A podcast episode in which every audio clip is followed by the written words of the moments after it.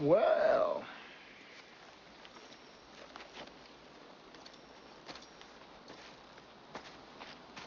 I didn't think you had it in you. I'm your huckleberry. Why, Johnny Ringo. You look like somebody just walked over your grave. Fight's not with you, Holliday. I beg to differ, sir. We started a game we never got to finish. Play for blood, remember? I was just fooling about. I wasn't.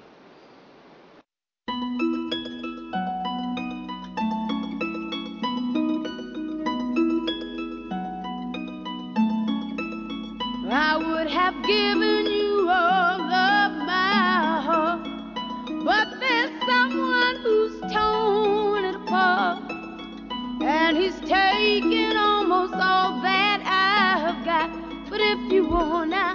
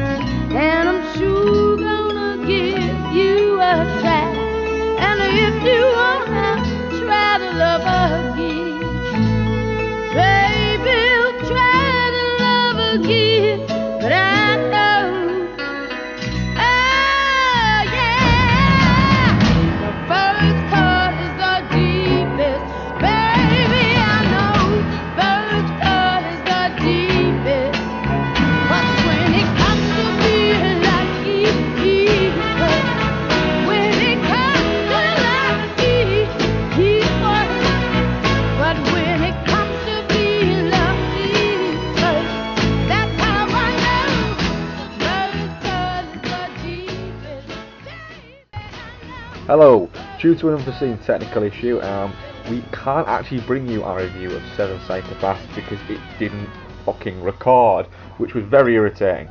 Um, so instead, you join us about sort of 35 minutes into what would be episode 4 of Dude and a Monkey. And we started off, well, went through uh, Seven Psychopaths, which I really enjoyed. Ian enjoyed, but not quite as much as me. Um, but we also missed off Ian's first choice of his one old, one new as well. So we'll take you straight into the action with my first, which I think was my one new, which we'll go into in a second. But apologies if you were waiting for that Seven Psychopaths review. Um, we had Gremlins eating away at our recording. So we'll be back to hopefully proper and normal and better recording next week and hope you enjoy. Thank you. Yep. Right, my first, uh, my, my, I'm going to cover my first one being my new watch. Um, I, I watched a film which has been very much maligned uh, from this year, um, and it was The Watch, um, which was Oh, yeah. originally known as Neighbourhood Watch, um, starring Ben Stiller, Vince Vaughn, Jonah Hill, and our very own Richard Ayoade. Ayoade. I'm terrible at pronouncing names. Ayade, Ayade, yeah. Uh, written by Seth, Seth Rogen and some of his friends. Um, and yeah, it, it, I expect it to be fucking awful because it looks awful. Everyone told me it was awful. Um, so I expected to watch a really shit movie. And it was alright. You know, it it's a you know, it's a Ben Stiller comedy movie. Um, it had a few funny moments. It kind of gets lost in itself. The whole idea I, at first, um, I thought it was just about some overzealous neighborhood watch guy. I didn't know there was the whole extraterrestrial sort of thing behind it. Mm. Um, and then I, I kind of found out just before I started watching it and thought, oh, shit, I, I actually I don't want to watch it even more now um, Mm. because of that. Um, but it kind of works out all right. You know, Ben Stiller plays a, a manager of a Costco, and he's one of those, you know, get up and go getter type of guys. You know, the really annoying people in the world that are all yes, boss, I'll do that, boss. He has like all these different little clubs that he's formed, and he's one of those people. Vince Hmm. Vaughn appears to be a guy where he, you know, he just wants to have some friends. He's really enthusiastic, and he plays that great Vince Vaughn character. You got Jonah Hill playing the he's slightly psychotic, but just a, he's not really psychotic. He's just a bit dumb. Um, and then um, you got who just plays kind of a little bit like he's just Moss, really. Um, A little Um, bit more confident than Moss, I think. But yeah, yeah, pretty much. yeah, he's a little bit more socially aware than Moss. Sure. Um, but yeah, um, I I thought it was it was all right. I I, I enjoyed it. it. It has some good moments of comedy in it. Um, a lot of the time you watch it thinking, really, that's it, it's incredibly broad. Um, but it, I, I just I don't know. I, I I I don't see how this film could have angered people the amount it seems to have. You know, Yeah, it- yeah. Sorry, go on. there, there really, I, I, I don't see how there is enough here to hate with the level of what people have seemed to be throwing it at. I mean, a, a lot of people are saying it's it's their worst film of the year. I, I don't think there's there's enough there to make it that bad. I, I, I, I tend to agree with you on this one. Actually, I must say, um, yeah, because I, I, I watched the watch uh, maybe last month, and I was tweeting about it, and I got into quite quite a debate with um, uh, Jeff Galasso um, at London Film Fan, uh, fan on Twitter, who's a, a lovely guy, um, very very opinionated, but um, as, as as we all are, and he he seems to hate it with an absolute burning intensity, and I I, I just I thought it was fine. You know, it's not one I'll probably ever watch again. oh no, Uh, I've never watch it again. But but I just the, the cast are good value, aren't they? yeah, they are. I, I just think there are so many other films you could hate. You know, I, I don't think this this I don't think this this deserves people to hate it enough. I don't think it does enough to, to deserve people's either praise or hatred. It it's it's a tick the boxes kind of movie. Yeah, I mean it, it pretty much bombed um, at the box office. Uh, I don't even think it, it broke even. Um, I think part of it seems to be the fact that they seem to switch it around a lot. Um, I know it was it was due for release and it got delayed for some reason. Also, the change in title never helps a film. Any film that seems to have a change in title seems to fucking play like shit. Um, I think it was marketed, but like I say, I didn't I didn't know it was it, it, it had aliens in it until uh, you know a, a couple of days before I start before I decided to watch it. So um, maybe I mean it, it was just bad marketing. Um, also, I think it, it could be a thing that states that Ben Stiller and Vince Vaughn aren't the the pull that they once were. You know, it Mhm. used to be that Ben Stiller uh, used to have that thing where it, a Ben Stiller movie would make money, uh, and I think that the landscape of, of, of American comedy has kind of changed a lot. It's the same thing that's happened to Adam Sandler. It used to be Adam Sandler got paid 20 million plus a film because his films would make 200 million plus easy. Um, and now that that kind of uh, uh, has stopped, Ben Stiller isn't pulling in, you know, huge audiences anymore. He's not. His films aren't making that much money. Um, so maybe that that's part of it. I mean, if you, if you look back over his movies of the past sort of five six years, um, you know, with the exception of the you know his movies where he's in them, with the exception of um, the um, Fockers movies, the Meet the Parents movies, you've got sort of stuff like um, Tower Heist didn't really do that much. Um, Tropic Thunder kind of crashed and burned a little bit, and other than that, he's kind of he, he's kept himself out of the the limelight and tried to sort of find a way to do um, Zoolander 2, which, judging on the amount of sort of box office that he's had the past sort of, you could go really as far back as, you know, sort of 2004. You know, for nearly 10 years, he's not he's not pulled in the the, the books that he used to.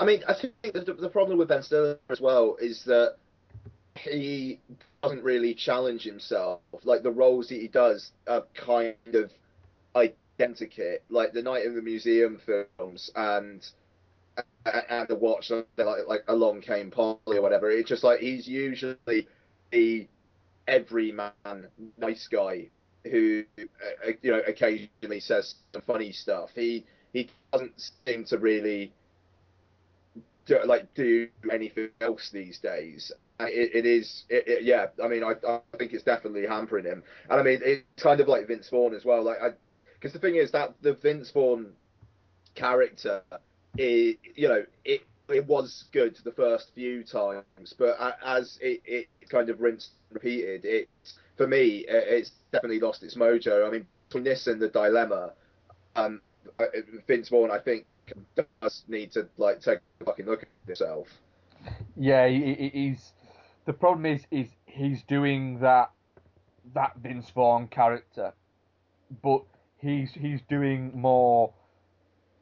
He's doing a different version of it almost. Like he's doing a, a hyper version of it within this film. You know, this isn't this isn't the Vince Vaughn we saw in, in Dodgeball and films like that. It, it, it seems to be almost somebody doing an impression of Vince Vaughn, um, and I think that's why it, he kind of seems to be running out a little bit. Um, it all makes you a little bit worry for films like like Anchorman 2 and like Zoolander 2 and you know it makes you wonder are these do these guys still have it in them to produce that what what they produced for those sort of three four years in sort of between 2003 and 2005 where everything they were doing was gold you know all that that little generation of kind of the early Apatow canon all seem to be struggling a little bit to, to match that sort of three, four year period where everything they were releasing was, was a hit. Yeah, yeah, defo. Um, yeah, I, I, I, I don't know. Uh, it, just to watch, I, it was yeah. I suppose it was a, a, a kind of a whole combination of factors, and just the fact that you know this this came out this came out in the summer where there were some truly fucking massive films this summer, and it, like the watch just looks a little bit tiddly and in, in, inconsequential by comparison. Yeah, you know, definitely, yeah. I mean, if if this had come out like this would have been a good one to like maybe come out like March or something, you know, like before the big boys really get in there and you, you, you know because I mean like what did March have like apart from like John Carter I don't think there was really anything and John Carter basically uh, crashed and burned. So I mean there would have been space they could, they, they could quite literally have marketed this movie and said what else are you gonna watch? John fucking Carter. Yeah yeah yeah exactly that. You know it just it does show that Ben Stiller and Vince Vaughn can't really do some blockbuster stuff anymore. And I mean, like, it, it just the the game has been raised in terms of blockbuster entertainment this year. I think um, there have been several like blockbusters don't usually generally feature on my year end like lists, but there's there, there's I mean in my top twenty, I know for a fact there'll be at least two. Um, and I mean, my top my top five will contain one blockbuster. You know, it just and that never usually happens. So I mean, like if this had been released a few years earlier, not only would like their their star wattage be hotter, but I think it would have been a less competitive field. Yeah, the the the, the, the big summer movies now are are more action based than than they, you know, there were a, a few years ago. Your big some of your big summer movies were were the big comedy movies. You know, the, the, and I think that landscape has kind of, like you say, has, has changed a little bit. I mean, this was released. What was it? Released a couple of weeks after Dark Knight. So Um, over here, it was Fright Fest weekend, was it Fright Fest weekend? Fucking hell! I mean, that was there was some. late August, Yeah. Ah. where it had like Total Recall and Keith Lemon the film to compete with, and it still didn't do that great. Shit. Fucking hell! If you can't do great against those two, then there's something wrong. Um, Yeah. That was that was my that was my one new, which was the watch. Which what I'd say is, if it crops up on Sky or it crops up on Netflix or something like that, and you've got a free afternoon and you want to watch something that you know you, you don't have to think about, it's worth a go. There's enough laughs in it there to make it watchable, but it, you know it, it it's pretty shit. I, I, I, I, yeah, yeah, I perfectly watchable. Don't see why people hated it nearly as much as they did. I agree. Right, cool. Right, what was your one new? Um, my one new was a film that I've been meaning to watch for like literally years, and uh, I've seen it it's part of Netflix a few times, and um, I, I I haven't watched it because of the profession I'm in at the moment, and it just it all felt a little bit close to home. But I did watch it this week, and it was um, uh, James Foley's Glengarry Gan- uh, Glen Ross, uh, which. Yeah, yeah. Which um, I, I, yeah, I'm amazed I, I, I took as long to get to it as I did, because I'm assuming pretty much everybody listening to this has probably seen it, frankly.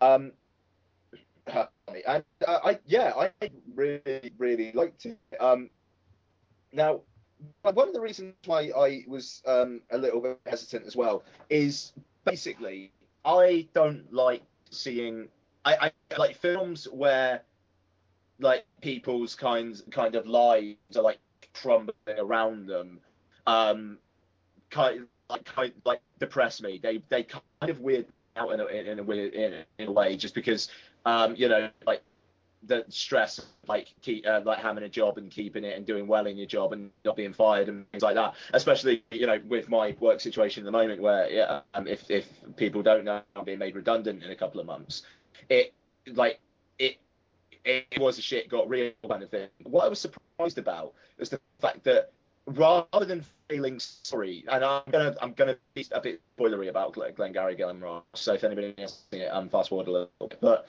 I was surprised at the fact that Jack Lemmon's character is not a, it's not a kind of mining sympathy like feel sorry for this old guy. He is a bit of a twat. Yeah, yeah. And I, I thought that was a very, very brave choice, and it made the film more interesting as a result. Um, because like, and he's he's deplorable, really, not not just for what he does, but like his manner, like the way that he, like there are scenes where he is fucking begging other people, and you you do kind of feel sympathy for him when he's getting shot down. But then when he's on a high, he's chewing out everybody else and kind of like I'm hot shit, you're cold diarrhea, and watching him get chewed out by people actually turns into a bit of a sadistic joy by the end of the film. Um, and I, I just, I mean, there's not really anyone particularly likable. Um, even though I, I'd say probably the closest is Alan Arkin's character, who is, but he's the one who's kind of like the, the guy in the background the most, really. Um, there's there's not too much focus on him. I mean, Al Pacino is fantastic. Like, I love the conversations he's having with Jonathan Pryce in the bar, where at first you're not entirely sure what's going on, and then it just dawn it just dawns on you that this is his selling technique. Mm. That you know he has these like uh, uh, like on like seemingly deep conversations that like make convince people that he just knows what he's talking about. I'm just gonna I'm just gonna go with this, even if I'm not entirely sure. I'm just gonna go with it, and it's it's great. And um, how their little um, arc uh, ends up, uh, it was I I, I, I, I, thought great. Uh, like I say, um, and Ed Harris and Alan Arkin conversations, like the way Ed Harris is basically selling to Alan Arkin. Yeah, it, in in, it, it, it, sorry, I keep on stuttering. I don't know why. Uh, I, I I'm trying to figure what to say. Sorry, the hangover's kicking in again. Um, uh, yeah, it, uh, just like the way he's trying to seduce Alan Arkin, like Al Pacino is Jonathan Pryce. I thought uh, I thought was great. Um, how many times can I say great? Uh, and in, in in the middle, of it, you've got uh, Alan Baldwin uh, being possibly one of the best cameos of all time, um, with shit that is just quote like, classically quotable as soon as you hear it. Um, that just like, what's your name? Fuck you, that's my name. And, uh, yeah. Yeah, that's amazing, uh, and uh, always be closing. You know, coffee is for closes. It's just, it's stuff you hear around, and you know it's from gary Graham Ross. When I just saw it, saw it, it's just absolutely electric. And hearing that um, Baldwin's character wasn't actually in the play, uh, I thought was uh, fascinating. Um, and it really, really adds to the film because the, the sense of pressure that Jack Lemmon's character feels, you know, kind of like if you come first, you get a Cadillac. If you come last, you're fired. It's um, it, it, it's an interesting depiction of the facelessness of people of higher ups in, I mean, in insurance companies and how their whims like can can can affect like affect you on a very very personal level and that's i'm i'm trying to be careful with my words here but that's very much how it's kind of feeling at my workplace at the moment where there's an awful lot of affectations about trying to help us out but in the end of the day they're shutting down the building because they kind of uh, because they basically can't afford to run it um it, it, it's just not cost effective anymore. You know, it, it's like the the kind of the, the facelessness of that decision, like putting up the sums and how uh, and, and the facelessness of this and Alan Baldwin just coming in, how it, it, it affects people on a personal level. I mean, like with Al Pacino's character, he's not bothered about it in the slightest because he knows he's great. You know, but then you've got Alan Arkin and uh, and, uh, Jack Lemmon who are just incredibly paranoid about what are they going to do next, how are they going to put food on the table, you know, and that that is a little bit.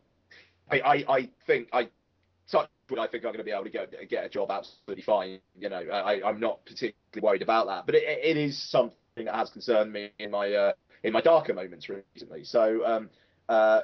I don't know, Glengarry Ross, it did actually, I, I think I'm getting the point across, uh, touch me on quite a personal level.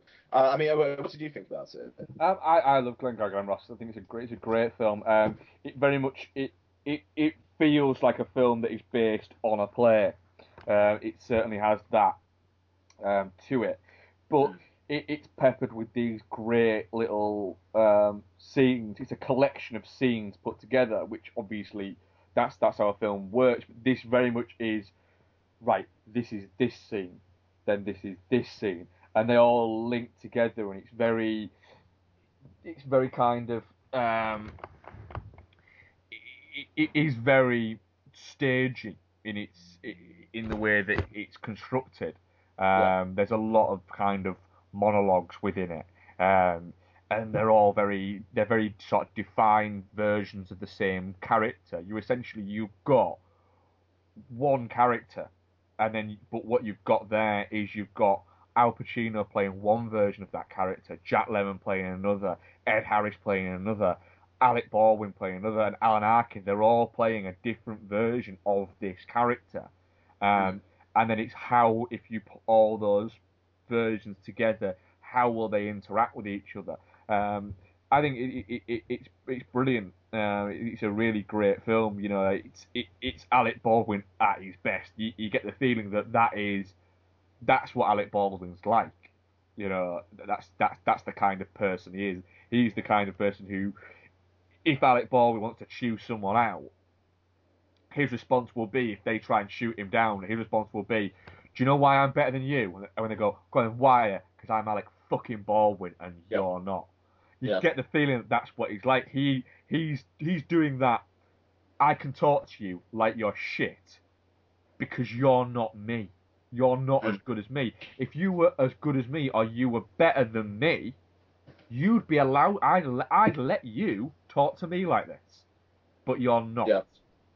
And that's what it is, and it, it very much it, it it is like that. And again, the similar thing. I've worked in a in a, a heavily sales driven environment, and I've had people do stuff like that. I've had people act like that. Um, however, the ones that I worked with um, reacted in a kind of didn't quite pull it off in the same way um, as Alec Baldwin pulled it off.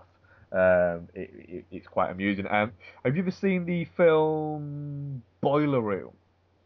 I have not, but I um I I hear that it's a kind of like like up, a bit of an updating of it, but not as effective. It is. It is very much like that. I mean, it's got you've got Nicky Katt, Giovanni Ribisi, um, Vin Diesel, um, and Ben Affleck um, in this movie, um, which which attempts to um, pretend that it's Wall Street, and it's not. It is Glengarry Glen Ross. Um, it's worth checking out. It's nowhere near as good as Glengarry Glen Ross, but it's definitely worth checking out. Mm, mm. No, absolutely. I, don't know, just even, like even the stuff about the uh, the leads and whatnot. I just like the the desperation of trying to get the good ones. It's um, I I get the feel. I, I kind of get the feeling from some of the some of the folks I work with that they are like that there are mo- moments where you are kind of desperate and you like the things you try and do and say to kind of convince, people to uh, like take things on. I don't know. It's it's well played in Glengarry Glen Ross, but I mean, like, thankfully we're not as pressured to do that these days. A because we're we're all under cosh anyway, and B because the Financial Services Authority have basically said, look, you can't bully people into um into take, taking stuff up, you know. But I, it's I, don't know, it's interesting. I, I still associate if I associate myself with anybody in this film, it is Alan Arkin character. So I'm just like the one who just wants to come in, do my job, go home, you know, like just not get fired, not get into any trouble, you know. But Yeah, I think Um, it, it, it highlights very well the, the, the blame culture of a sales environment. Um, you, you've got Ed Harris and Jack Lemmon's character are both not willing to admit that it's them that's failing. It's because they don't have the good leads, or it's because of this reason, or this reason, or this reason. It's never them. It's all. It, it, they're very much there is that. It, it's always. I used to get when I used to work in the sales thing. Of, oh, it's been shit day today. Oh, but it was raining. Oh, oh, but I got caught doing this. Oh, but it, you know, and there was always kind of excuses pattering around. And I very much used to just go. Uh, if I had a shit day, I'd just go. I had a shit day because I had a shit day. Fuck it. I have more good days than I do shit days. Uh, but yeah, but I, like I say, if you've ever worked in a sales environment, Glenn Glengarry Glen Ross, although plays a different type of it, it, it you'll definitely you'll pull out moments within it. yeah, a- absolutely. I, I was surprised by how, how many there were, and it was actually quite cathartic, uh, quite a cathartic experience, which uh, was nice. It's brisk, so you know, it's like an hour and a half, and you're done. So uh, fantastic. It's on uh, UK Netflix, so if anybody hasn't seen it, there you go. Cool. Right, for my uh, rewatch, I'm gonna. We're in December now, uh, and this is actually the second Christmas movie I've watched so far. Um, I tend to get fully into the Christmas movies as we get to sort of like the week before Christmas. You know that Yeah. that ten day build up period. That's when I decide. Right, that's it. Okay, it's time to watch some Christmas movies. But the first Christmas movie I always watch is Christmas Vacation. Uh, but that's not the movie I'm going to talk about because I'm going to watch that again before Christmas, I'm sure, and I'm going to talk about it closer to Christmas. Um, Nice. The movie I'm going to talk about is uh, is Home Alone. Um, this is a movie of of my childhood. Um, I remember going to see this at Christmas in 1999. Funnily enough, in the same screen that I saw Seven Psychopaths in today. Oh, Um, wow. and the exact same screen. It's weird. Um, so came out in 1990. I'm sure everybody has seen Home Alone. Um, written by John Hughes. Again, I'm still sitting me ticking off the John Hughes movies, but directed by Chris Columbus. It is the film that gave us Macaulay Culkin, the gift that kept giving for like three years and then retired. Um, uh, but it's only when I start watching this movie after like not seeing it for a year do I start watching it and going, holy shit, this is a fucking this isn't just a good Christmas movie. This isn't just a it warms your heart to watch about Chris around Christmas time. this is a really good family movie. It's difficult to to find a good family movie. You know, you can go out there and find an entertaining family movie, or you can go out there and find something that you can put on that you know kids will sit and watch. You know, that's not that's not hard. It's not difficult to do, but it's very difficult to make a really good family movie, a movie that has it is entertaining enough without and also is, is, is entertaining to every level from um, sort of five, six year olds up to, you know, 60, 70 year olds, you know, that covers all those bases without doing the uh, wink, wink, sexy innuendo kind of thing. Um, it, it is just good, clean fun. Um, I'm not going to bore people with the fucking story of it because everyone knows it. But the one thing that really stood out for me this time watch, I think you get different things from it at different times watching it, is I, I for the first time, and I must have seen this movie 20 plus times, um, it's the first time I've really sort of watched it and gone, God, that the last 20 minutes of that movie is just this great stunt based slapstick comedy that is played out so magnificently well. You've got Joe Pesci slipping backwards off stairs, you know, on ice and slamming himself down. You've got the him getting his head burnt with a blowtorch. You've got an iron hitting somebody in the face. You've got the nail through the foot, um, the paint cans. You've got all these great moments that Joe Pesci and Daniel Stern kind of they both managed to pull off with this great kind of reverence and almost like sadistic enjoyment. Like it's not they're not robbing this house anymore. They they stopped robbing the house.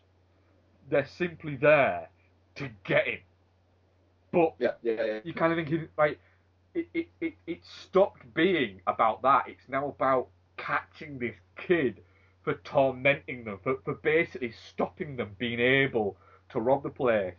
And there's just some there's some great great moments like the the paint can hit him in the face and him landing on his stomach and you know the I'm missing a tooth uh, you know and that that little bit and the the bit where Macaulay Culkin's Kevin character places the tarantula on Daniel Stern's face that scream is one of the greatest screams in cinema history because there's a real there's a real fear and a richness behind it. It's not like a it's not a generic comedy scream. It's not an ah and sort of run around. It's it's from like it's from the real back of his throat there, and it, it feels real. Um, and I just it, it, I, I I enjoy watching films that you know that you like, and you know you know you like them, but then when you watch them, you're made you're reminded of all the reasons why you do like them and all the reasons why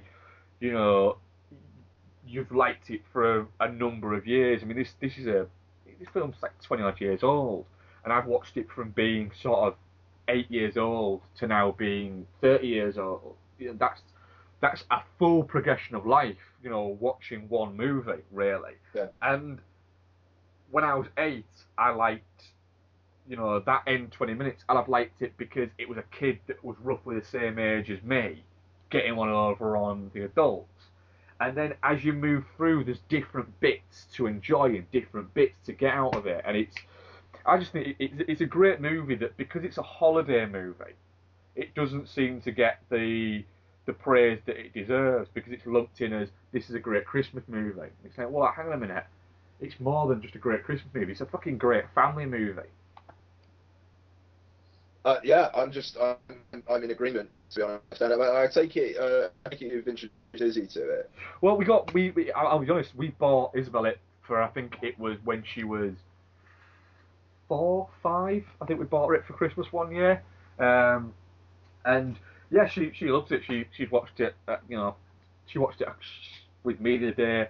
I have no doubt she'll watch it again on her own before Christmas, um, which is great that you know that these films are still being watched. Um, in similar case to, I'll talk about it in a future podcast because I want to talk about it the week before Christmas.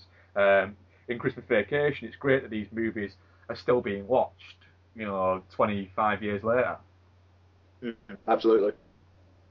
Right, so that brings an end to our one old, one new, and we're going to get into our um, topic debate. I'll, I'll let you introduce Ian.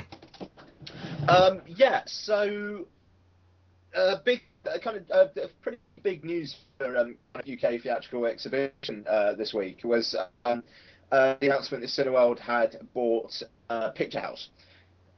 Pardon me, which is a chain of about um, 20 or so sites, is it? Uh, it, it will be. It, it- I think there's, there's about 12 at the moment, I think. Oh, is it 12?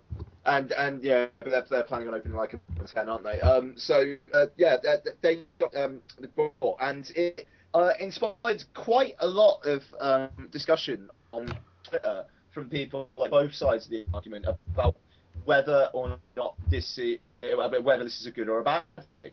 Um, now, Cineworld are actually with, um, I think they are soon to overtake Odeon uh, as actually being the uh, the largest uh, cinema chain in the UK. Um, I mean, I, I suppose everybody in the UK knows this, but the the main three like players in, in cinemas in the UK are um, Cineworld, Vue, and Odeon.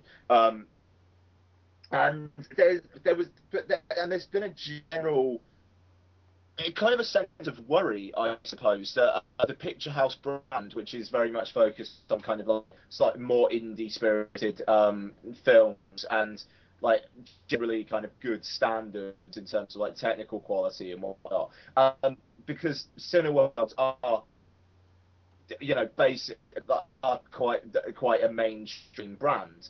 Um, now, Mark, you actually um, kind of like work at, or I suppose kind of volunteer in a way, um, for the uh, Picture House in York. So, um, I mean, I, I've never actually been to a Picture House. So, I mean, am I thinking right on kind of what people kind of go to them for? Yeah, they. I mean, they're essentially um, they're high street art house cinemas. Um, they're the ideas. I mean, they have they do show films like Skyfall and Twilight, but also you'll get them. For instance, sightseers. You know, they'll definitely show that. You know, they're going to show that. But also they show. Um, they have like stuff like on a Tuesday they always show some kind of cultural relevant film. So if you're looking for somewhere to go and see Mother, for instance, when that came out um, a couple of years ago, um, the Bong Joon Ho film, and I saw that at, Picture House, um, and it, it's a way to see these films where if you don't live in London and you don't have access to 35 cinemas in a, a, a 12 mile radius, um, for you to get those films, and they'll show, you know, French cinema and they'll show Japanese cinema and they'll show the, the little British films, but they'll also, I mean, last year alone I saw uh, Apocalypse Now, Taxi Driver, and recently they did a um, a Stanley Kubrick season where they showed Clockwork Orange and Full Metal Jacket and Lolita and Doctor Strangelove and 2001. You know, and it, you know, the ideas behind that is these films, when they came out, they came out before um, home media, before we could get Netflix, before we had Love Film, before um, VHS even. So you only got opportunities to see these films at a cinema, and I think the the thrill of that has kind of uh, has kind of gone a little bit out out of cinema. People, you'll hear the oh well, I'll wait for it to come out on DVD or I'll wait for it to come out on Blu-ray or I'll wait for it to come up on Netflix, which is is fair enough. I do that that quite often, but there are some films that you've got, you know, that, that you know you've got to, but there's some films that, where it's an experience going to watch it on a big screen. Um, for instance, I, I'd seen Apocalypse Now on the big screen. I saw it years ago on the big screen um, at City Screen, actually, funnily enough. Um, I've seen it dozens of times on VHS, um, DVD, and now Blu-ray. But the minute I found out that was showing, I still wanted to go and see it again because it's an experience watching it on the big screen. I'd never seen Taxi Driver on the big screen. I have now. and it gives you they give you that. Um, now I have one of my closest friends um, works at uh, I'm not going to mention his name because of what is it, but works at the City Screen, and I texted him when I saw it um, on came up on Twitter saying that they've been bought out, and I texted uh, and all I put in my text was, "Fucking hell, Cineworld, where's that come from?" And then the response I got back from him was, "Oh fucking done, I'm getting shitloads of abuse for this." Uh, I was like, "Well, "What?" And he said, you know, that he's had people texting him and tweeting him saying, like, it's fucking terrible and all this lot. And my immediate response was, well, why? Why is it terrible? You know, and I, then I, I sort of went to Twitter and sort of looked, and there was a bit of a, like, oh, this is terrible, it's, it's, it's horrible, you know, it's going to destroy them and all this stuff. And I, I kind of looked at it, you know, the other way, is Picture House, um, from the way I view it, is Cineworld have bought Picture House. They haven't bought Picture House out. Picture House isn't in financial trouble, and they've they've saved it, and they've looked at it and gone right. As Cineworld, we cover the um, mass market appeal, and we cover you know if you want to come to Cineworld and there's four new big releases, we're going to be showing them on two screens if possible. Yeah. You know, we can, we're going to be able to show Hobbit on 48 frames per second 3D. We're going to be able to show it on 24 frames per second 3D. I'm going to be able to show it on 2D. And we're going to be able to do two screenings of each of them at the same time. So you're going to be able to see that film over six screens. Hmm. You know, and that probably will happen whilst at the same time still having Skyfall on, still having Twilight on, and still having the couple of other movies that, that they that they need to have on. Picture House can't do that. Um, they're not going to try and do that. So the way I look at it is, it it's a chance for Cineworld to kind of go, hang on a minute. You know, instead of trying to, I'm going to use sightseers as an example on this. Instead of trying to fit sightseers into this already packed schedule we've got, why don't we, instead of saying, you know, where Pitch House at the moment, well, that Pitch House has got three screens and it's showing Skyfall, Twilight, and something else. Why don't we say to them, right, Twilight's been out a couple of weeks, lose it. There you go, bang sightseers on. And Cineworld will sort of they'll they'll pick up the slack a little bit. They'll they'll go, well, you know, more people are going to go and see sightseers at a picture house than there is going to be come and see it at a Cineworld because that's the audience. That that's their environment. That's not our environment. People will come see it if it's the only fucking place they can, but they're not going to. The person who, who wants to come see sightseers isn't going to isn't going to log on and go, oh, I wonder if Cineworld is showing it. If they've got a picture house close to them, they're going to look and go, is picture house showing what? It'll, it'll be what time is picture house showing sightseers? And so maybe that that's their way of doing that. Maybe they've looked at it and gone, right, we're covering all the bases now. It means that we don't have to find a slot for these films. We and you know also as well we can kind of say, well, you know, look at what we do for all levels of cinema. So if someone says to Cineworld, oh, you know, you, you don't support little cinema, you only support the big blockbusters, they can go, no, because our, you know, our art house cinemas, Picture House, show these films, you know, and it's it's their way of of, of kind of of having all bases covered without kind of trying to take on Picture House.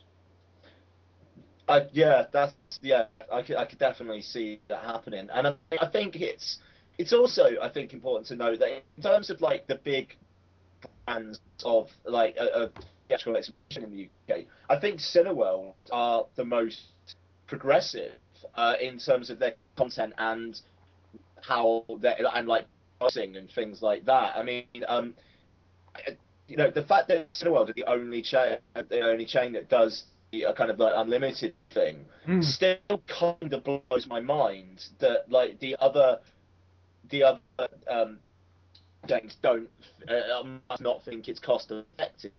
Um, yeah, I, I, mean, I, I have problems with Cine- Cineworld. Um, like in with Seven Psychopaths this week, we had um, trailers for Alex Cross, which had uh, which had already been out by then, uh, and Seven Psychopaths before Seven Psychopaths. Whoa. Um, uh, yeah, it was, and yeah, bizarre. And I don't know how that how that kind of thing happens, but like technical problems seem to happen quite a lot, um, and it's it would be things like that that I'd be worried about with Picture House. But then again, they have made it very very clear that it's going to be business as usual, and then not going to change anything, uh, change anything. And just in in terms of who Cineworld are, I have more respect for Cineworld than I do for Odeon or Vue. So it like if you were buying Picture House, to be honest, I'd be terrified.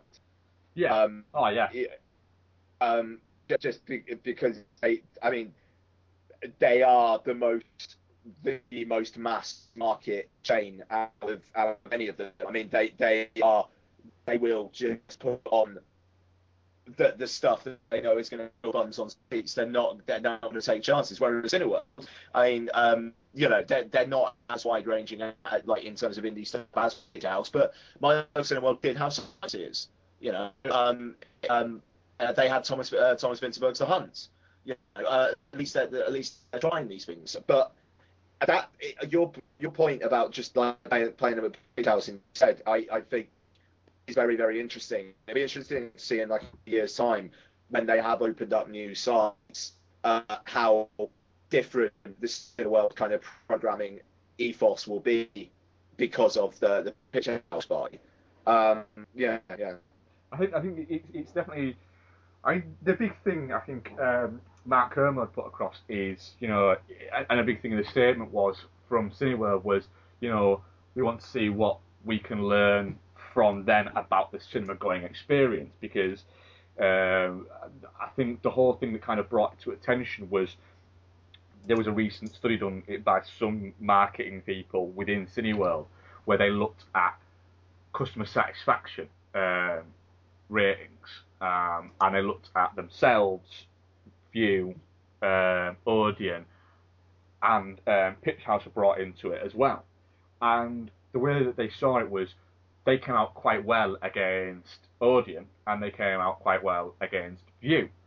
Um, and they also came out quite well against Picture House. But apparently, what the Picture House audience expected was so vastly different to what the Cineworld and the Vue and the Odeon audience expected.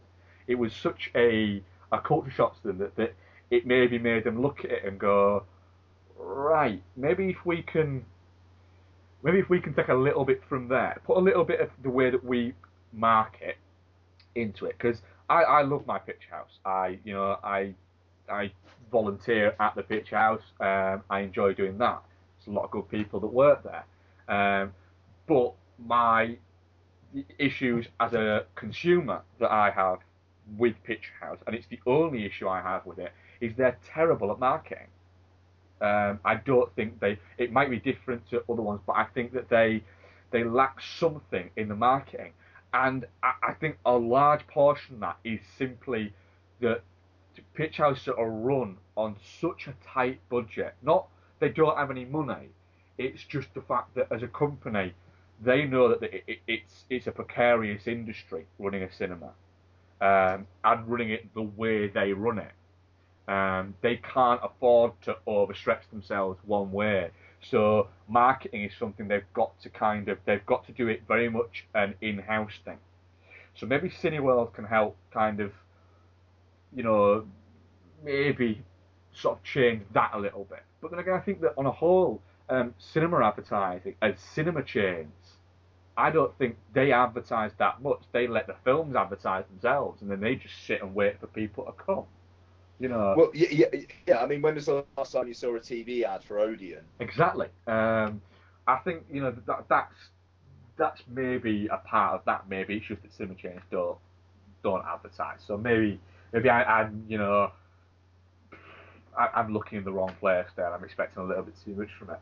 But um, I mean, the basic thing is this this what I'm sort of trying to get across is what would what would you do to improve you, your average? Let's say you've got three points that you can do to improve your cinema going experience. Um, what are the three things that you would ask all cinema chains to do to improve your cinema going experience? um, have someone dedicated to projection, at least one person. Yep. Um, you know, they they they while the films are running, they can, uh, you know, manage on, on the floor as well or something like that. But it's, I mean, just from personal experience, um, as a former projectionist and kind of like now in just watching films uh, at cinemas now, it, it it, it, it needs more attention, considering it's the reason why people are going to your business in the first place.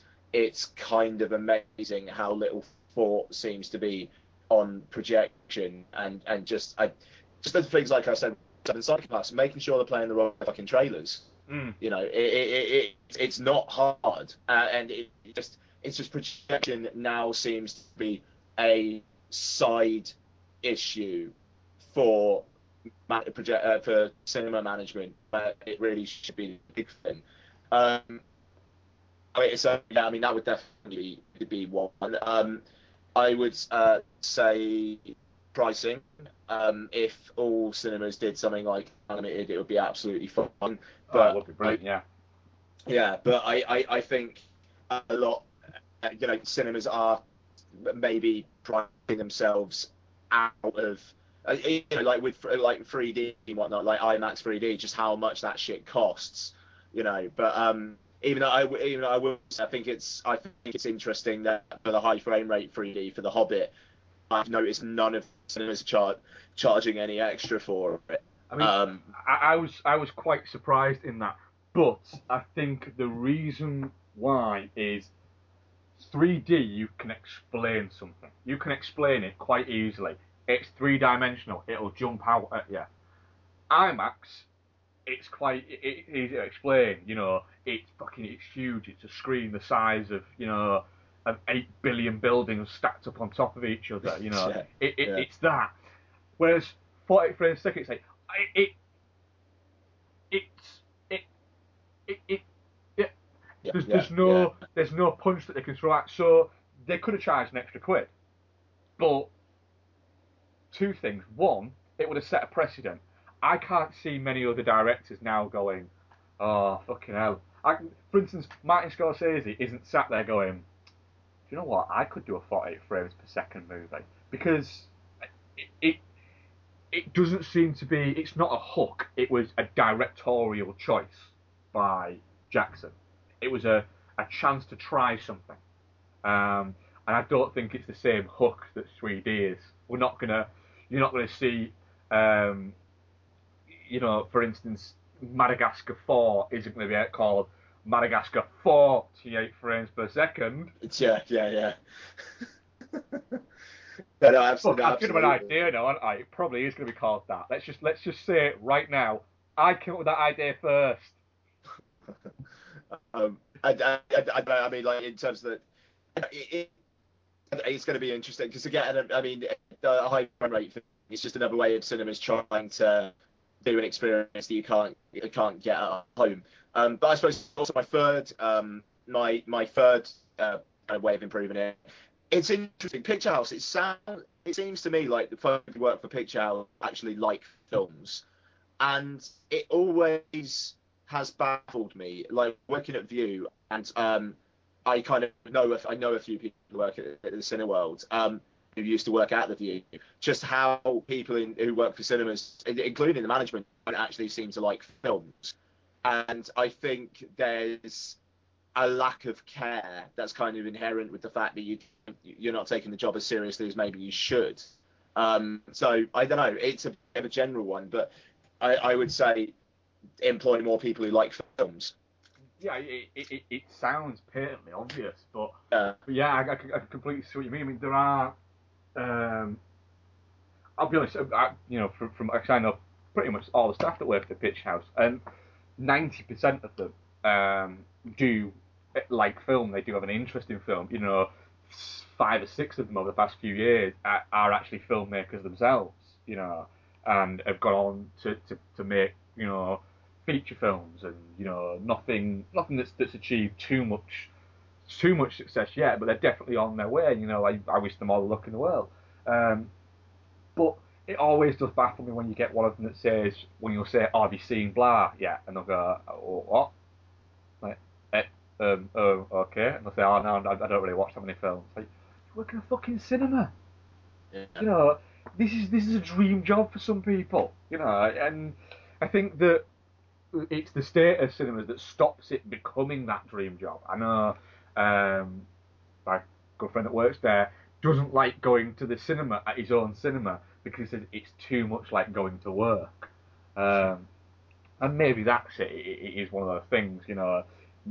I'd love to work in a cinema. Maybe if I actually fucking worked there, I'd hate it. But it's the idea, it's the romanticism of working in a cinema. And I know you, you, you had it, you know, it was a great idea of working in a cinema, but the fact is, at the end of the day, it's still a job, and there's still all the shittiness that goes with any job that, that, that will kind of creep in there. Um, but in going back to the, the, the three points of how could we, you know, how would you, what is it, um, improve cinemas? I completely agree. The projectionist thing needs sorting out. Um, not only, I, I, I'd broaden that and say that um, it, it's an equipment thing. Um, the projectionist um, is a vital tool, I think, in in showing a film. You know, you have certain things in the cinema. People go to a cinema to see a, a film on the big screen because of the screen, and you know, you can't afford to put a big screen like that in your home. You can't afford to put these speakers that litter the walls and go everywhere. You know, you can't do that at home. So if I'm going and I'm paying, you know, ten pound plus to come and see that movie there, I want it to be projected by somebody that knows what they're doing, or at least be have a person there to if pressing a button, you know, that that, that, that knows to do more than to go start. I want to have somebody there who can do more than that. Number two, I want a fucking screen that is in good working order, that doesn't have dull patches or light patches on it, that doesn't flicker every so often. And also, I don't want to be sat watching a film where in the back of my head I'm going, that third speaker across is hissing. Or Yeah, yeah. The speakers behind me aren't working. I don't want that. Um, and one thing I will say is, I know that uh, a very local pitch house to me, their in one of their screens um, last year, um, the speakers went, Mm. and it was fixed pretty much instantaneously. You know, it was only like a couple of the speakers went, but they were fixed straight away, and it was because they care as a company about that kind of thing. I've been to the same screen twice in the past year at um, at Vue, and I know in that Vue that three of the six speakers running down one side don't work. Um, Yeah. Not that they, they hiss or they muffle or anything like that. They flat out don't fucking work. I'm paying ten pounds seventy to go and see that fucking film. You should Yeah. yeah, that should be a priority that you fix those things. Second one, I'm sorry, but it, it's going to be a fucking bugbear to, to me until it gets stopped, right? And it's it's a part cinema's responsibility and it's a part people who go to watch films responsibility, right? When you're buying your ticket, instead of saying, "Do you need any drinks? Do you need any popcorn?" they should add, "Could you please respect other cinema patrons, not use your phone, and not talk during the film.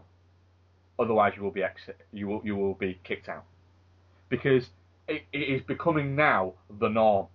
Where I go, for instance, Seven Psychopaths. I sat down and I was the only fucking person there, and I thought, this is amazing. I'm going to be the only fucking person here for this film. It filled me with the wonder, and it's not because I could get my phone out and I could start. What is it? It's not because I didn't have to feel bad about laughing at the bit that I wasn't supposed to laugh at. There was none of that. It was because at that moment I thought nobody is going to come in here and piss me off by looking at their phone or talking. Yeah. And then as the BBFC thing came up, a couple walked in and sat down. Bearing in mind, this movie was due, uh, the entrance for it was one o'clock. Now I accept that films never start when there's a, you know, at one o'clock if the entry is one o'clock. It was now half past one. 30 minutes. I'd had the good grace to get there and sit through those 30 minutes of fucking trailers, which I don't mind. That's part of the cinema experience now. Don't mind that. But they got there, started taking the coats off, unwrapping all the stuff as the film's starting, and then proceeded to start having a 10 minute conversation at the start of the movie. Now, they could have sat anywhere in this Yeah. screen, but they sat on. I was sat on the end seat at the end of an aisle. I always like to do that, 'cause I- in case I need to go to the toilet, because I have a terrible tiny little girl bladder. Um, they sat on the row opposite. What is it? On the end. They could have sat anywhere else, and if they'd have been whispering at each other, I wouldn't have heard them. But I could make out every word they were saying, and I, I, I don't mind at that point being an arsehole. I have no, I don't care what people think about me at all. Um, so I had no problem with after ten minutes turning around and saying to them, "Sorry, but do you mind if you can have a conversation, having it Yeah. outside?" To which they continued talking. To which pissed me off no end, probably even more because I was on my own. So it led me to the fact of right, fine. It, I've asked you once nicely. This is a fucking cinema. It's not. It, I'm not being unreasonable to expect you to shut the fuck up. So I kindly leaned over and said, you know, to them, basically, if you want to have a conversation, fuck off to a restaurant and have a conversation. But I want to watch the film, so shut the fuck up. Um, and they seemed to act like that, that it was this big incourteous thing of me expecting them to be quiet during a film. And at the end of the film, I got compelled to sort of say to them, look, you know, why come to a film and start talking immediately as it starts? You know, go somewhere else. But I, I've come to see this film to see the film. I've not come because it's a social engagement. And then it struck me that when I was actually telling them to shut the fuck up, it Yeah. was during a moment in the film where Sam Rockwell and Colin Farrell were in a cinema talking to each other. Nice. Um, and the last one again would be um, the same as you, pricing. I think cinemas need to. I'm not saying they need to. They need to lower their prices, but they need to have an idea about value. The one thing that, that, that really pisses me off um, is some cinema change. You're an adult when you are 12. You pay an Yeah. adult fee when you're 12. Sorry, when my daughter turns 12, can I come and take her to see a an 18 film? No, because that's for over 18s when you're an adult. But she has to pay an adult price. Yeah. You know, I, I don't know where kids get the money to see movies anymore. You know, it, it, it baffles me. If, let's say, um, when Life of Pi comes out, I want to take Isabel to see Life of Pi. Me, my wife, my daughter will go and see Life of Pi, right? So that's three cinema tickets, that's some popcorn, and it's a drink, right? Let's say it's let's say let's not be even be unreasonable. It's three cinema tickets, a medium popcorn, two coffees, and a, a soft drink for Isabel, right? Mm. 40 quid that's going to be. 40 Yeah, to yeah, 45 yeah. quid that's going to be. For two hours of what will be great en- entertainment, right? Now, I could quite easily get up, go to Asda, HMV, wherever, pick up a Blu-ray, a new release Blu-ray, go to Domino's or wherever, get a pizza, go to the shop, get some popcorn, go home and sit down for 25, 30 quid. Own that movie, have that movie for the rest of my life. Yes, it won't be this cinema going experience, but it it used to be a family going experience, and I think that it's financially taking that away from people. Yeah, definitely. Um, yeah, I mean, I because I know they try and like do like family kind of tickets and whatnot, but it, it, is still kind of ridiculous. Like the, the, the, the like price prices are going up, and then you got to concessions in and whatnot. I mean, it, it's yeah, it, it's that's that's brutal. That's brutal. Um, I I mean, I know like when I when I've got kids, I'll probably just get them unlimited cards. You know what I mean? Yeah, I mean, I, I would, I would, it, in, a flash, I'd have an unlimited card for myself my, and my daughter. Um, if I had a Cineworld close to me, if, if you decided and went, you know what, that's a good idea actually, and did the unlimited cards, I'd have an unlimited card for there. Um, even though a lot of the time um, I can get in because I do work at, uh, at Picturehouse, I can get in to see stuff there. But they, you know, luckily they don't always show the sort of stuff that I might want to take Isabel, that, or not that I might want to take but see, but Isabel might want to go and see. So you've got that kind of there. Um, I think going back to our original point of, of, of, that, I, I think that I, I, think the knee-jerk reaction for oh it's terrible news to the um, Cineworld Picturehouse deal. uh, It, it seems to be very indicative of what's going on um, in the um, social media verse at the moment, uh, where everything seems to be quite dour. Um, and I think people should just maybe just you know it's fucking Christmas, you know. There are going to be positives, there are going to be negatives, but I prefer to have a Cineworld owned picture house than to have no fucking picture house. There you go. Cool. Right, I think we've we've we've pretty much we've pretty much set the, the world alight with um, what we think cinemas should should should now do. So Definitely. we're going to play a clip from um, our last George P. Cosmatos film, um, and it is the magnificent Tombstone. Right. That was a clip from Tombstone, the wow, uh, the 1993 western, um, which was kind of directed by George P. Cosmatos, but we'll come to that in a minute. Um, the idea is this is a story of Wyatt Earp and his two brothers, Virgil and Morgan, who were played by Kurt Russell playing Wyatt Earp and Sam Elliott playing Virgil, Bill Paxton playing Morgan. And it's about when they went to the town of Tombstone and were rekindled their friendship with Doc Holliday, played magnificently by Val Kilmer, and how they were dragged back into the law um, business um, by a group of outlaws known simply as the Cowboys, which include within their cast you've got Powers Boothier, Michael Biehn, um, Thomas Haden Church was in there as well, wasn't he? Um, Yes. Yep. and you've got a couple of other kind of recognisable faces um, sort of littered about the place. Um, of course, this film was made at the same, well, around the same time as Kevin Costner made his own Wyatt Earp film, which was imaginatively titled Wyatt Earp. Um, and that kind of came as an offshore from this film because the film originally, uh, it was written by Kevin Jarre, which it still was written by Kevin Jarre.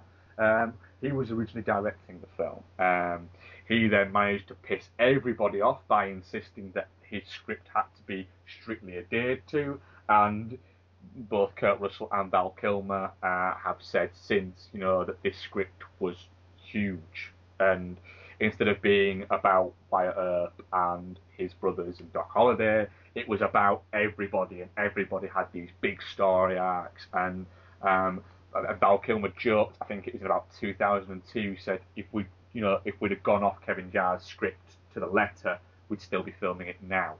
Yeah. Um, and so George P. Cosmatos uh, was brought on to direct and did so and got a lot, you know, a lot of critical praise for it. And then after he died, uh, Kurt Russell then decided to come out and say that he kind of directed it and that maybe uh, George P. Cosmatos was more ghost directing it. That they developed this little secret language, um, and he kind of nod to him or do something to get him to do something else. Now, I don't know. You know, this is one of these ones where you don't know what's true and what's not, who's to believe or, or whatever, because you know Kurt Russell did pick after George P. Cosmatos died to come out with this claim that he actually directed it. Um, I know Val Kilmer has kind of said that yes, Kurt Russell had a lot of influence over it, um, but um, he still says, you know, in my view, this isn't a Val Kilmer film; it's George's film. Um, and you know, I think there's there's enough in this film that I think you can pull it out as being um, a George P. Cosmatos film, but also as well, Kurt Russell is firmly one of the good guys. You know, he's not an ego-driven actor. You know, yeah. he's a nice guy. So I can't see him saying this so people will go, oh, you know, look how good he is or anything like that. Plus, he's not gone on to direct anything else. So maybe, maybe you, as Kurt Russell views it, that is what happened. But maybe if he spoke to George P. Cosmatos, maybe he'd say, yeah, I let Kurt have a lot of influence on it. And he did say, put in ideas or anything like that. But there's more to directing than saying, I think we should do this, or I think we should do this. Absolutely, and, and I mean, I, I, I think it's that that whole thing is interesting because I think out of all the um, Cosmatos films we've uh, we've looked at, I think this is um, kind of kind of the most stylish. Um, it, it's um, and, I mean also the kind of the, mo- the, the most timeless of them. Even though I, I I think that is basically because it is a western, so you know it's not getting any of the kind of of the day affectations. Um, but I started watching it this time round that, that there are quite a lot of shots of like someone's uh, someone's face at the left or right of the frame, and and and it's kind of like it's focused on them and somebody else kind of in in the background and the in the foreground. And it's kind of like profile shot. And it, it's I, I, I noticed a, a few of those which I, I thought were very interesting and do do very much feel like a director's intent. Mm. But then the the question of whether that's Cosmatos or Russell, I think that could go any way because you know Cosmatos is a good director, but not there weren't ever there haven't really been that many images in his films that have particularly grabbed me. No, he's he's very much in his um, his American filmmaking days. He very much was a director for hire um, as such, um, and um, you know a lot of people did claim that that Cobra was as much directed by Sylvester Stallone as it was by Cosmatos, um, but you know maybe that was his directorial style, which was to be you know very involved, yeah, um, and yeah. Yeah. collaborative, exactly. Uh, and I think maybe that came across, but also as well is um, although not having a, a history in it, um, Cosmatos um, was a huge fan and was a huge admirer of um, the Italian spaghetti western movies. Um, and you know what what you've got to sort of appreciate with, with, with Tombstone is is the western as a genre in 1993 was dead. You know, westerns weren't being made anymore. They'd they'd had their time, and you know they were seen as something that you didn't really sort of have anymore. And then when Dances with Wolves got made, um, it kind of it opened it up, and people sort of started saying, oh well, you know maybe westerns are due, you know, are due a comeback, and that's how films like this and um, and Wyatt Earp were, given the license to go. And then because of the success and the perceived success of films like Tombstone, you then got Unforgiven, and you know it kind of happened a little bit, and then it, it, it fizzled out again. Um, but there's just, there's definitely a lot of those Western tropes in it. Yeah, and I mean, I, I, I think what's what's interesting about that is it, it, it does have a lot of those Western tropes, but the I like the fact that it's it's not just focused on on the one character. It's not just like the man with no name. It's not just Django. It's um, it, I mean, it is it is Kurt Russell's film, but I mean, Val Kilmer plays a very very strong role in it. Mm. And um, I mean, I I would even say that the film actually weakens when Bill Paxton and Sam Elliott leave the film, basically within about two minutes of each other. Um, it, I, I, I think that while the narrative does become kind of like vengeance driven, and I mean the, the the last twenty minutes there is some really really kick ass stuff in it. I I was enjoying the relationships, uh, the, the, the relationship between Sam Elliott and Bill Paxton and um, uh, and Kurt Russell. Uh, and, and it was a shame when that went, and th- those two were kind of replaced by generic Yeah. guys and Val Kilmer. Yeah, uh, I think yeah, I, think the the film a little bit, and maybe this was a criticism of um, Jarre's script, is it, it doesn't seem to know when to end. There there Yeah. are, I mean, spoiler alert, but this is a twenty year old movie. Um, the the the shootout where I think it's clever the fact that the OK Corral shootout is in the middle. You know, And Yeah. know, the shootout the OK Corral is built up to be this big, huge thing where, in reality, it was it wasn't the end of something; it was the start of something. And that's what this movie shows. That all the, the legends and the stories that you hear about the gunfight the OK Corral were, you know, it's become a stuff of legend, and maybe you know they don't actually know that this is what happened and this is what preceded it.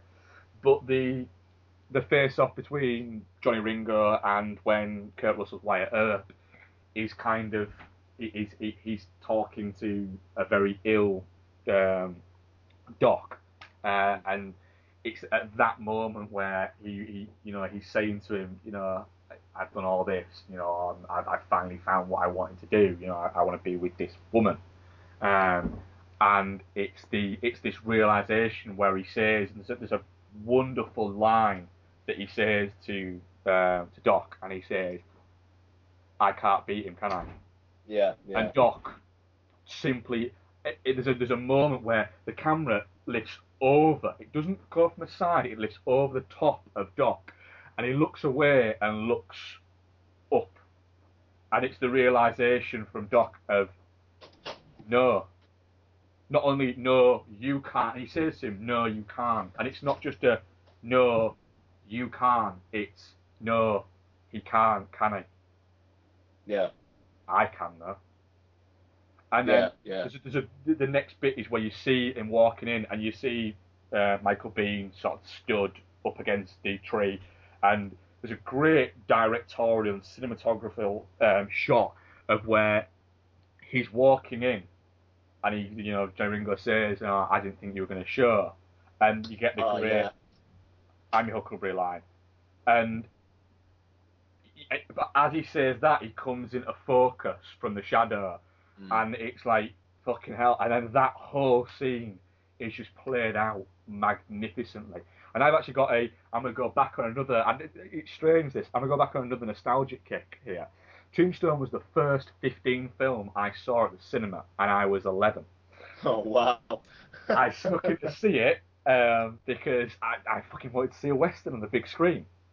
So I snuck in to see it, um, and I remember I, I vividly remember this scene, and I remember it because after the film finished, um, the guy who was sat next to me just started clapping at the end of the film and turned around and put his arm around me. And the guy must have been about 26, 27. And he was there on his own, and I was there on my own as well. Um, and he put his arm around me, and I thought, what, what's this guy doing? And he went, Did you enjoy that?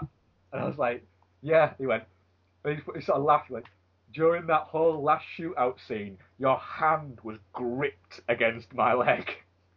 I was like, Bloody oh hell. God, sorry. He went, don't worry about it, man. It's a great film. And I literally, I must have sort of leaned forward on my seat and thought I was holding onto the armrest, and what I was actually doing was clutching onto his leg, uh, which might have seemed a little bit strange. An 11 year old being a 15 year old, 15 film and uh, grabbing a strange man's leg. Uh, but yeah, I vividly remember that scene, and it, it stayed with me. And the reason why I wanted to go and see it was, do you remember a, a TV show that was on in the UK? So sorry, US listeners, this is going to mean nothing to you. But UK listeners, this might mean something to you. Um, called Movies, Games and Videos. Oh god, yeah, yeah, yeah. Now, this was a TV show which was aimed primarily at kind of, I'd say, 15 to 20 year olds. And it was all on a Saturday morning around. Saturday kind of like around midday, wasn't it? Yeah, it was around sort of 10 to 12. It was after the kids' programs had finished, and when the people who'd been out on a Friday night had probably woken up with a bit of a hangover. And it basically it covered what it, it, it said it was going to cover. It covered a couple of movies, a couple of games that were coming out, and um, some music stuff. Um, and I remember seeing a thing on Tombstone, and the bit that got me was they were talking to Kurt Russell, they were talking to um, Sam Elliott and Powers Bouvier, uh, and then when they came to talk to Val Kilmer about it, 'cause it was during it was on set stuff they were talking to him, um, he was he was still doing the voice, and he was sat with doing this whilst doing this interview talking about his character, but he wasn't answering any of the questions they were asking him.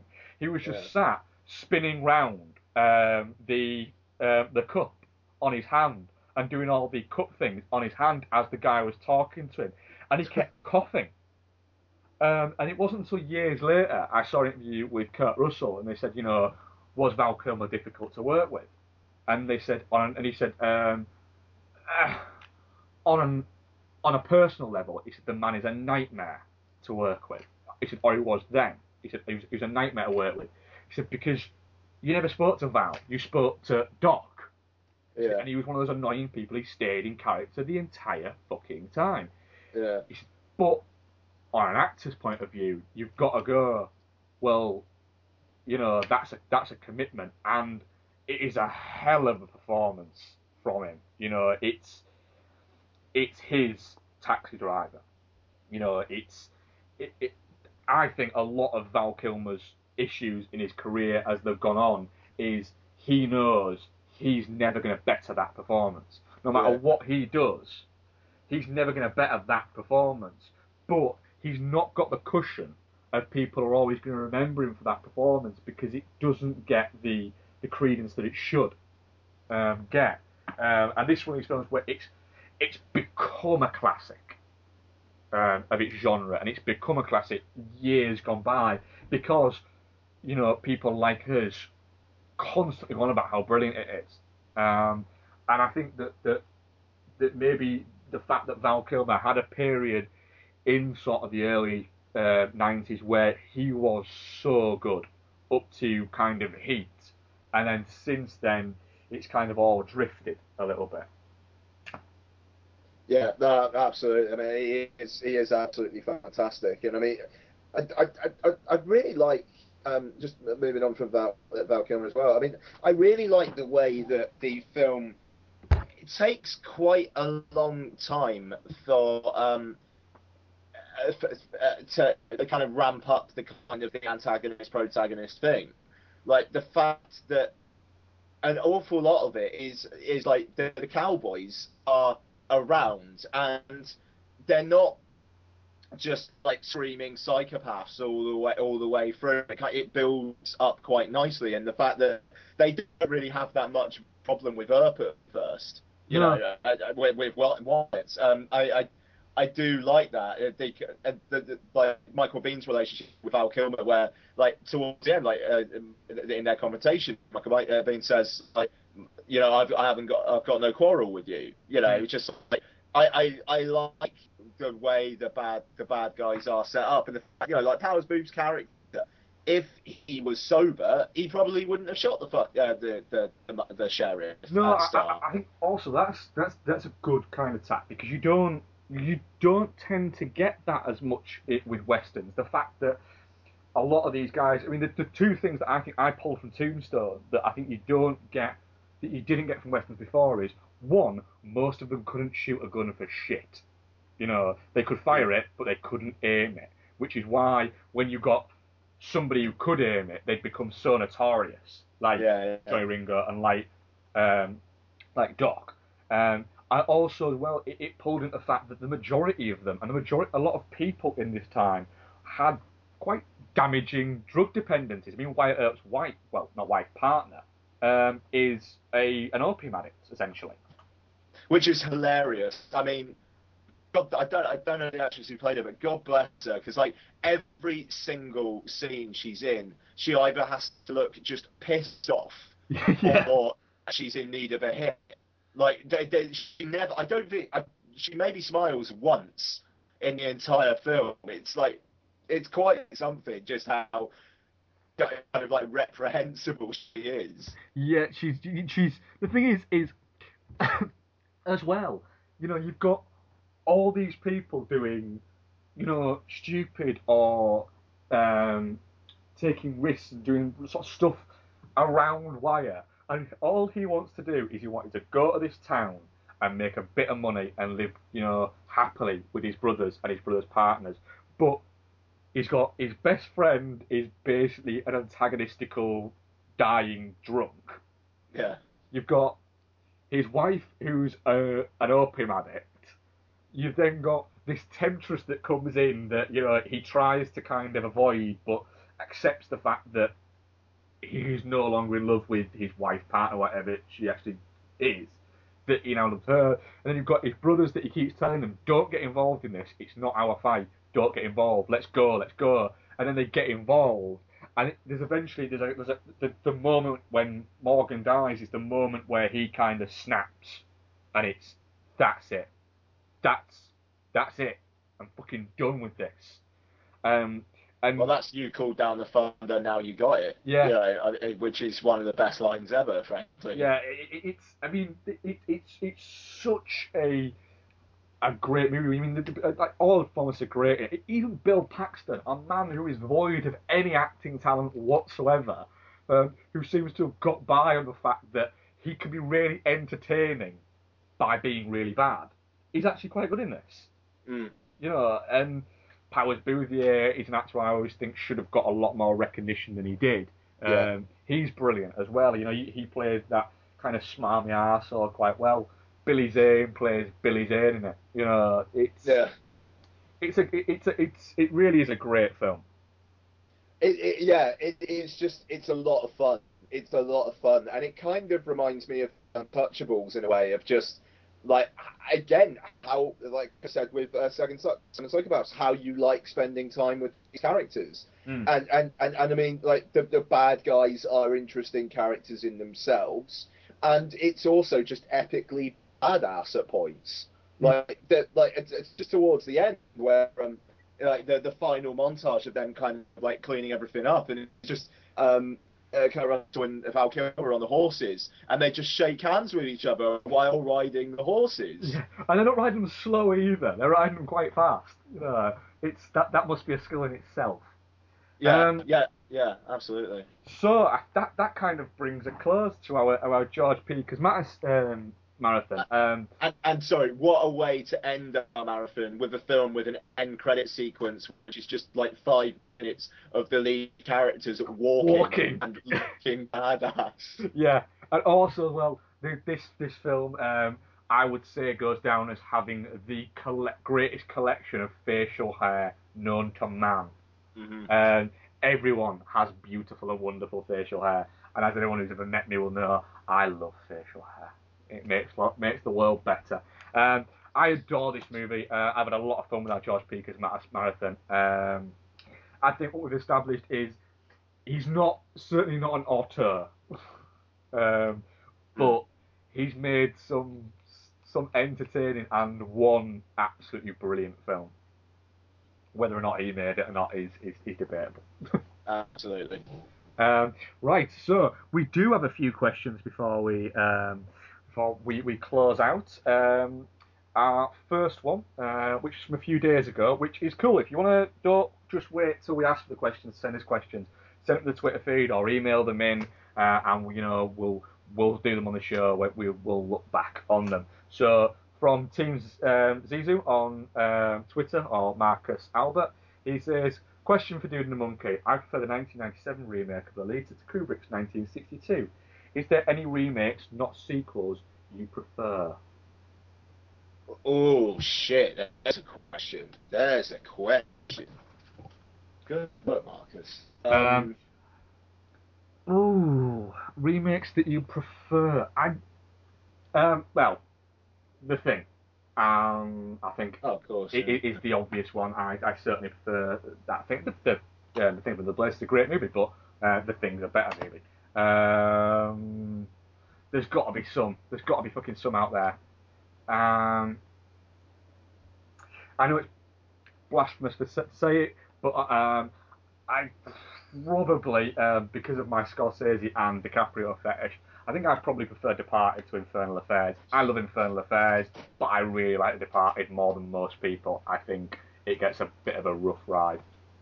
I think I agree with that actually. Um, I suppose I could cheat and say in a way, Rise of the Planet of the Apes is uh, a better film than uh, Conquest of the Planet of the Apes. I'd agree with you Um.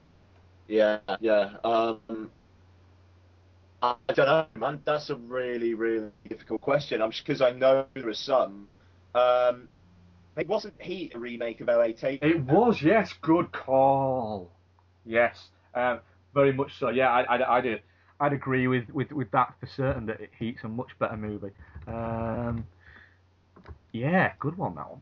Uh, Um, there's, there's, there's, there's a fucking glaring obvious one we're missing, isn't there? But yeah, I would say we've, we've covered some there. We now have another uh, question from uh, Glenn T. Chapman, which says, um, who would you cast in a Western Expendables and what um, roles would they play? Actors still have to be alive. In a Now, Western Expendables. yeah, now what I'm going to do here is I'm going to say that I, I'm, I'm going to cheat with this question and kind of flip it around and make it a little bit easier to um, to answer. Um, and we'll go for the Expendables one. So you need um, a leader guy, um, his right hand man. So you've got the Sylvester Stallone leader guy. You've got his right hand man, which is the Jason Statham, um, and I want a bad guy and I want a one who will start with the good guys and then go to the bad guys, the Dolph Lundgren character. So, can you can you, have you got uh, yours? Um, I didn't even see this tweet. Fuck. Um, I need to check this word feed more. Um, I'm no, I, I, I, I'll, I'll. I'll, I'll give mine. Right. Um, the thing about the westerns Expendables thing is I've decided to instead of trying to find people who were in westerns, I've gone for actors who I think would look cool in a western. Um, because the obvious one there would be go the Sylvester Stallone character, or well that can be Clint Eastwood, you know, and that, that's a little bit too fucking obvious. So I've, I've kind of played around with this and gone. The first one I'd have as the Sylvester Stallone character, so the sort of slightly aging, but the character one I've gone for is a little bit younger. I've gone for Thomas Jane. I think he'd look pretty fucking cool in a hat, and with a bit of a fucking a bit of a, a kind of western moustache. I think that'd look pretty cool. Um, and my sort of his right hand man, I've gone for Ben Foster because he was very good in 310 to Yuma. Um, my evil guy is going to be Nick Nolte because Nick Nolte makes everything better. Um, my he starts off um, good, then goes bad, then becomes good again. I'm gonna go with um, who can we have here in a western? I'm gonna oh fuck, I'm a little bit stuck on this one though. I'm a little bit stuck with this guy. I'll come come back to me in a second. I'll get it. yeah. You got any? Okay. I'm thinking the good guy goes bad. I would say I, I'm actually going to go for Taylor Kitsch um, because I really, really like I because I really, really like John Carter. A and B. I don't know. I just I think it would be nice for him to kind of exercise both of his charismatic side and maybe have a chance to play evil. Um, that I, I I would be down for that. Um, uh, probably wouldn't be able to get away with the voice, but I'd like to see Vincent Cassel as the um, uh, as the uh, the the main the, the leader. Um, Oh, that'd that'd be fun. good. That would be good, be yeah. Um, In fact, Uh, in fact, I'm gonna steal that, and I'm gonna have Vincent Cassel as my. He was good, then he went bad, then he went good again. I think that could work. that Oh no, wait, no, well. no. So I'm not gonna. I'm gonna change that completely. I'm gonna go for Mads Mikkelsen as that character. So he starts out Oh, good, good. then becomes a bastard, and then becomes good again. Actually, I'll tell you what. I'll have Clive Owen as my leader, and I'll have Vincent Cassel as his backup guy. Oh, nice, nice, Yeah, I'm happy with that. cool. Um, right, uh, what else we got? Um, uh, do you have another question? Um, oh, um, Steve Derrick, uh, sorry, Dave, Steve Dixon. Um, you have to make a real life version of The Simpsons. Who do you cast? Oh, God. Um, Um, that's difficult. That's difficult because they're kids. So we can pull them from any generation, I'd say here. We don't have to just cast them from people as what is it. So we can pull them from anywhere. So Bart, I'm going to throw in Macaulay Culkin as Bart. I was thinking Culkin, genuinely. Yeah. Yeah, that that he'd work as Bart. Lisa, um, I'm gonna. I'm, I'm, I'm sorry, but I'm gonna go there. I'm gonna go um, Lindsay Lohan when she was a child actress because she could act then. That's pretty solid. I'd maybe go Chloe Moretz. Oh yes, Lisa. Yeah, that works better. That works. That works very well. Um, Marge, Kathleen Turner yes. uh, in the 80s. back when she was fucking hot. Yeah, yeah, because you know Marge has got a bit of spiciness to her. Yeah, she, and she flashed a booze for an entire town once. Uh, go. Um, Homer. God, man. Homer's the difficult one, isn't? Um, you've got a big guy who's funny. Um, I'd say John Candy. yeah, I'd, I'd say John Candy. If you John Candy, if you lost a little bit of weight. Sure. So yeah, I'd, I- I'd say I'd say John Candy if he lost a little bit of weight, or no, I'd say John Candy. Yeah, we'll go with John Candy. Um, and Sofia Coppola from the second Godfather movie can play Maggie. Nice. Um, so yeah, uh, cool. Um, I, I don't think we've got any other questions. I think that was. Um, oh, have you got some? actually, yeah. Um, at Mr. Bonta Code, it's Brad. Um, he asks, "Are studios right to mismarket a film in trailers to protect their investments?" Um, Yes, no. Ooh. I, I think they are. I think studios can can market a film however they want. If people are stupid enough to go and see a movie just based on the trailer they see and that alone, then I don't think they can afterwards complain about saying, "Oh well, it wasn't what I thought it was going to be."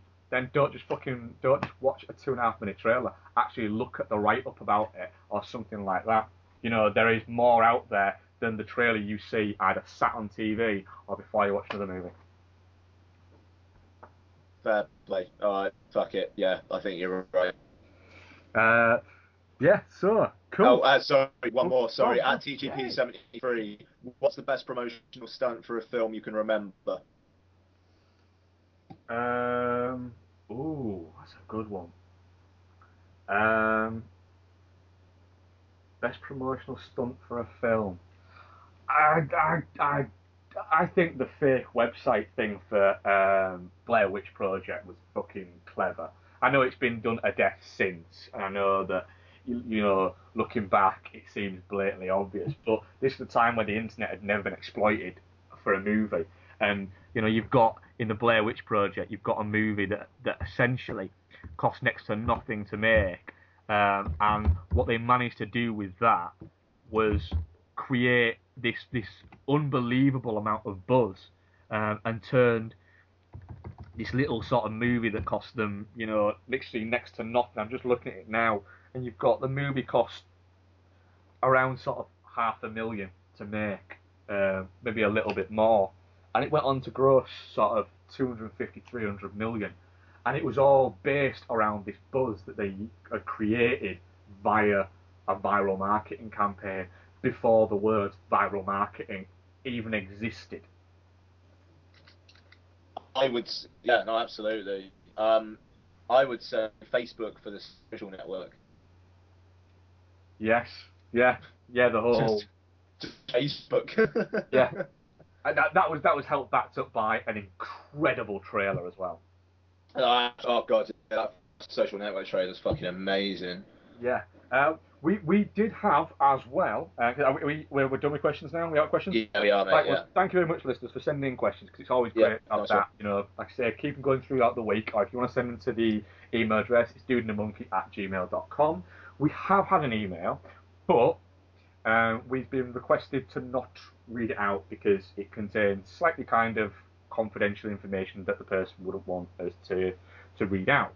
So to give it a general gist uh, of it, um, rather than just reading it out, uh, it's from one of our listeners, obviously, because he responded to the show. Um, um, but it was based on our talk that we had last week, where we spoke about um, news stories creeping onto film sites, stuff like that. Now, what I'll say here is, is the guy who sent it in is a, a writer. That's his job. That's what he does. Um, and he was saying that it's very frustrating from his side because um, he's having to write these types of news stories, and he says that he doesn't try and just cut and paste. He tries to put a little bit of his own knowledge and a little bit of his own interpretation into it. But he says that it's the simple fact is that his editor um, doesn't care about about what, what what's going out, um, which is obviously this is why we don't want to give away the person's name. Um, Yeah. Now, what I'll say there is um, the discussion we had last week, where we, we both basically shot it down and said that it was silly. Um, to this person, what I would say is, if I was in your position and I was getting paid to write about film, right, and you know that was what my job was. If my editor was telling me to write these news stories, I'd fucking do it. You know, it's that's his job. He's getting told by somebody his livelihood depends on that. Fuck it. You can't really. You, you, you can't poke a finger at him and say, "Oh, why are you writing this story?" Well, because it's his fucking job to write the fucking story. And also, is if spending three, four years writing these stories gets him the chance to do something more than write these stories, or if writing three or four of these news stories gets him chance to write one thing that he wants to write and that I want to read, then fuck it, I'm all power to that. I'm all fucking play for that. You know, he isn't worrying about the hits. His editor is worrying about the hits that his articles get. So, you know, in that circumstances, you know, fuck it, I'd do exactly the same if I was in his position. Yeah, yeah, yeah. I, I, I, one hundred percent, mate. I've got nothing else to add on that. Right. Well, that is. I think that that nicely wraps up this show. Um, apologies um, if it doesn't sound up to quality. My internet is a bit shoddy at the moment, uh, which I'll be ringing up um, BT and fucking kicking ass because I pay an extortionate amount of money for it not to be shoddy. Um, well, I think we've had another great show. Uh, we're not sure uh, a what film's going to be next week. We're not sure what our topic discussion is going to be, and we're not sure who our marathon's going to be. So, um, fuck it. We'll, we'll have sorted it out by next week. Um, as I said, uh, you can contact us on Twitter, which is at Dude and a Monkey. Send us questions, give us feedback, anything like that. If you could send out iTunes reviews, that would be brilliant because we've already had two and they've been great. If you want to give us a shit iTunes review, by all means, give us a shit iTunes review. It just means you're a con.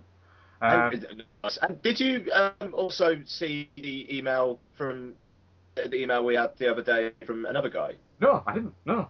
Ah, um, uh, John Robinson? no, I didn't. Does it, does, it, Oh, does, okay. does it call us wankers? Uh, no, not at all. Not at all. I'm just actually logging into the email account now. Um, Ah, um, John. Aha, right. uh, Uh, are, we, are we allowed to re- read this? Uh, I believe so. Um, yeah, I think so. Uh, John D. Robinson. Yeah. Is it the uh, I get annoyed with one? Um, and about because I, I actually replied to him about Oh, um, All right. something in I'll, I'll, emails. I'll, I'll, let, I'll let you do this one because I, I, I've not seen this. Yeah, no worries. I'm just going to load it up. Uh, I, I hadn't seen the um, one that you were talking about. have you not? So, so when I tweeted you the other day saying, "Oh, we got email," I thought you yeah, and you were like, "Yeah, yeah, no, I know." Uh, I thought you were talking about this one. No, no. You see, see, thi- thi- this is this is the beauty of it. This is this is what we do. We, we'll, we'll say, "Have you seen this? Have you seen this? Have you seen this?" We're not actually saying what we've seen. we'll leave that. yeah. yeah. We'll leave that all so the magic just happens. You know, this is this is the great radio that you're listening to for free. Yeah, uh, well, yeah, quite. Um, while while Ian's signing that, what I will say is, um, if you want to suggest um, directors for our marathon, um, then please do. Um, so far, we do have a couple in there. We've got John Sayles and we've got somebody else, which I can't remember who it was. Uh, but I do have a couple noted down that we're going to do. And then what essentially we'll do is we'll have a look at certain things we've got to look at, which is um, availability of the films uh, and how quick we can get them legally, because we don't want to do it anything nasty. Um, and also, as well, um, just sort of tone. Um for instance, you know, we wouldn't want to be doing a uh, a Gaspar Noé season and covering Irreversible for our Christmas episode. mm, mm, mm. But that's, Right, so go, go, go. yeah, so John D. Robinson uh, writes, "You sexy bastards." I like people already. We made you. Uh, I already like this. Um, I gravitated toward this pod thanks to 30 Enemies Heroes, but uh, but, but, but, but but, but I'm not going to say the next bit just uh, just in case he doesn't want me to. Uh, Cosmatos is an icon of 80s cinema. Thank you for covering his flicks. I'm big on Tombstone because it was grandiose casting all moustaches, uh, which you mentioned earlier on. Uh, keep being Arcee and being the real motherfucks on the scene. Uh, Yeah. So that was John Robinson, and thank you very much, sir.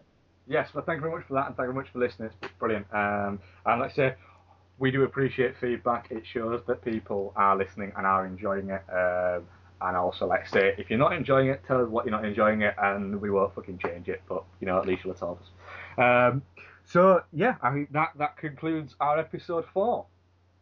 Yeah, absolutely. And um, yet again, shooting way over our estimated 90 minutes a week runtime, but never mind. Yeah, we're we're we're, we're, we're actually we're, we're we're beyond the two hour mark, but okay, you know, we were talking about Tombstone. Let's be honest. You know, Yeah. This this we'll call this episode four, the director's cut. Yes. So thank you very much, guys, and um, we shall be in your ears again next week. Cheers. Thanks. Cool. Yeah, we are we are over on that one, aren't we? Yeah, just a, just a tad. Um, I, I might have to leave you to it actually, bud, because uh, that that took a bit longer than I was yeah, me to. too. Right. Um, cool. Well, we'll we'll sort out what we're watching and what we're covering and everything later on in the week, buddy. Yeah, nice one. All right, buddy. Speak to you soon. Cheers, mate. Well, bye. Bye.